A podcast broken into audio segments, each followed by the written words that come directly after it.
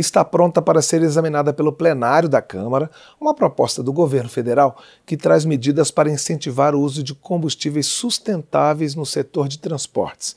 Ela prevê, entre outras ações, a criação do Programa Nacional de Combustível Sustentável de Aviação e também o Programa Nacional de Diesel Verde.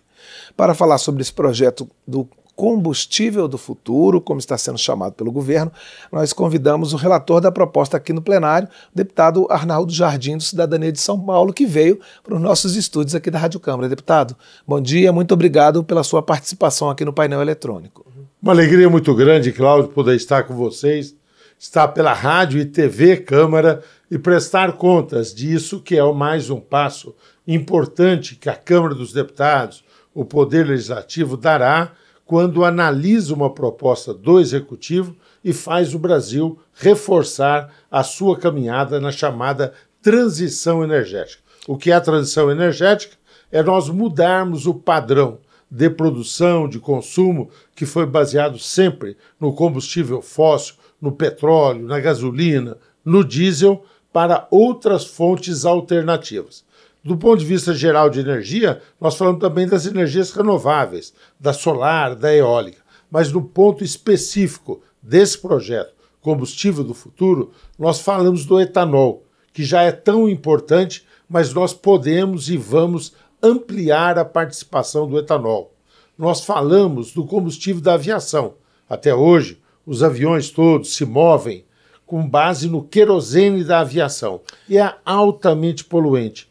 Se você pegar aquilo que são os efeitos dos aeroportos nas grandes regiões metropolitanas, são dos maiores causadores e emissores de gases de efeito estufa, que é a base para as mudanças climáticas, o grande vilão. Então nós teremos agora o SAF, combustível sustentável da aviação, e que você passa a ter um componente mais sustentável gradativamente misturado ao combustível dos aviões. Depois nós vamos ter o diesel verde, você mencionou. Nós temos também a definição sobre o sistema de captação de gás carbônico, para que esse gás que está na atmosfera possa ser retirado. E eu vou avançar mais, discutindo com as lideranças da Câmara, com o presidente Arthur Lira, discutindo com os setores, nós vamos avançar para o biodiesel, para estabelecer regras para que ele possa ser cada vez mais usado, o biodiesel, e vamos dar um passo a mais, Claudio. Você gosta disso, eu gosto. Todos sabem que o Brasil pode ser o grande líder da nova economia, da economia de baixo carbono. Nós vamos avançar para o biometano. O que, que é o biometano? Aterros. Aquele lixo que fica lá emitindo gás e são também altamente poluentes, pode ser captado aquele gás e se transformar num gás que é útil para gerar energia, ao invés de ser largado no, ao céu desse jeito, causando o efeito estufa. Nós podemos falar do resultado de confinamento. O Brasil é o maior exportador de carne bovina do mundo, faz isso em confinamentos. Tudo aquilo que são os rejeitos que se faz a partir da urina dos animais, do estrume, tudo aquilo lá pode ser utilizado. Isso se faz também na área da, é, das granjas de porcos ou de aves. O Brasil também é um dos maiores exportadores dessas duas categorias. Estou citando alguns exemplos para dizer que nós estamos nessa rota. Combustível do futuro significa realmente apontar para um futuro de mais ambientalmente correto e mais capaz de gerar empregos, oportunidades. Agora, deputado, além da, do, do impacto ambiental, esses combustíveis que a gente usa hoje em dia também são mais caros. Né? O querosene, por exemplo, na aviação, ele é responsável por boa parte dos custos da aviação. Né? Então a gente também tem ganhos econômicos né, de, de escala né, com, a, com a substituição, com essa transição energética. Você tem razão, mas eu só queria ser rigoroso com relação a um lado. Tem alguns deles que no comecinho, Cláudio, a gente até paga um pouco mais caro que, que eu estou querendo dizer? Eu estou querendo dizer que quando o etanol foi pensado, ele, na sua produção, custava três vezes mais do que a gasolina. Isso rapidamente foi superado e hoje o etanol é mais barato. Não fosse a mistura do etanol, a nossa gasolina seria mais cara. O biodiesel, aquilo que se acrescenta no diesel. No começo também, quando não tinha escala, você tinha esse ingrediente como algo que era mais caro do que o diesel. Hoje, você usa isso até para baratear o diesel. O Brasil importa hoje 25% do diesel que consome. Então, produzir aqui é mais barato, gera emprego, cria oportunidades. Alguns deles começam um pouquinho mais caro, mas na medida que você ganha escala, você vai inovando tecnologicamente, rapidamente passa a ser essa realidade que já é da maioria. Além de tudo, ambientalmente correto, gera emprego e é mais barato. O senhor está dizendo, então, é para a gente ter calma e não ver o custo logo no início, né? De Esperar deles, um pouquinho. O etanol poder... já compensa muito, do biodiesel já compensa muito, é, de, da maioria já compensa. Do combustível da aviação vai custar um pouco mais no começo, tá certo? A mesma coisa do biometano comparado ao gás natural, um pouquinho mais no começo, mas isso rapidamente é superado.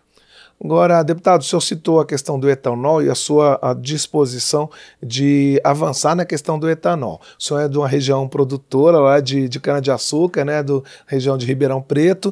E, assim, a, aqui em Brasília, por exemplo, a gente, como consumidor, como dono de carro, raramente a gente consegue botar o etanol porque a, a compensação nunca é favorável para o consumidor não é? Então, assim, por mais que a gente queira, eu lembro que eu sou de uma geração que cresceu com essa questão do programa lá do Pro Álcool, né? Ouvindo falar do, do de, que havia uma substituição, mas na prática, muitas vezes, o consumidor ainda não consegue né, ter essa vantagem. Como é que se pode é, incentivar mais o uso do etanol no país? É verdade, você tem razão. Primeiro, nesta comparação, o Brasil tem uma tal diversidade, é tão grande o Brasil é tão plural que você muitas vezes tem realidades é, regionais distintas. Primeiro, que você usa etanol aqui em Brasília todos os dias, quando você abastece com a sua gasolina. Sim. Porque já vem 27% misturado de etanol. Mas realmente comprar a parte, algumas vezes não compensa aqui. Olha o que está acontecendo, Cláudio, e é surpreendente, amigos da TV e da Rádio Câmara. No último ano, o Brasil produz, esse ano tá, nós estamos fechando agora, aproximadamente 41 bilhões de litros de etanol. Sempre você fala etanol da cana. Sabe desses 41 quantos serão, Cláudio, oriundos do etanol à base do milho? 8 bilhões, quase 20%. Olha que surpresa. E isso é muito mais perto daqui. Isso é a região produtora, tradicionalmente é o Mato Grosso, Mato Grosso do Sul, Goiás produz também bastante. Então, essa ampliação vai ser um elemento para diminuir essas é, disparidades regionais que ainda existem no caso do etanol. O etanol vem de diferentes origens. Recentemente, nós tivemos o lançamento de uma planta no Rio Grande do Sul porque é mais distante ainda de regiões produtoras de cana-de-açúcar, que vai produzir etanol a partir do tritricari, tá certo? que é uma variedade também de grãos que vai ser utilizado para a produção do etanol. Então você vai tocando isso, você vai tendo inovação tecnológica, tem novas pesquisas, tem novas origens e o Brasil vai contemplando essa diversidade que tem. Este é o painel eletrônico pela rádio e pela TV Câmara. E nós estamos entrevistando o deputado Arnaldo Jardim, do Cidadania de São Paulo. Ele é relator da proposta do combustível do futuro, uma proposta do governo federal que veio para a Câmara, está sendo examinada aqui para incentivar o uso de combustíveis sustentáveis. Deputado, hoje é o último dia da COP, né, a, a Convenção Mundial sobre Mudanças Climáticas. E o que eu tenho lido na imprensa é que, apesar dos, das tentativas dos esforços, a questão da substituição dos combustíveis fósseis talvez não esteja explicitada no documento final da conferência, né? Não se chegaram, eh, não se chegou a um acordo para que isso esteja explícito lá. Mas é, é, é, é, nas discussões essa é uma questão muito central desse encontro dos vários países. Como é que o senhor vê as negociações, né, mundiais, essas, essas, enfim, esses encontros, essas providências para que haja essa transição energética no mundo inteiro? É, eu também estou muito preocupado, eu não fui à COP, mas busquei acompanhar.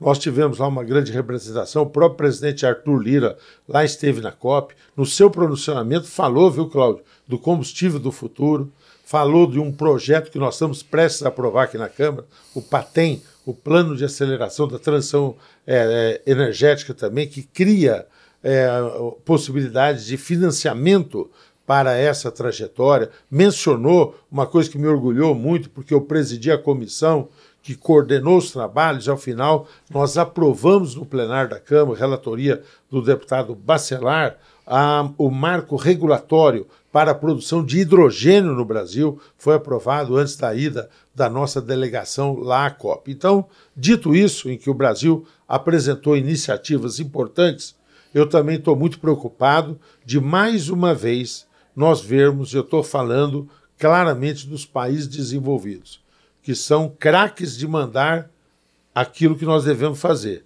e que são poucos determinados a tomar providência para realmente suprir a demanda e a dependência que eles têm de combustíveis fósseis, de petróleo.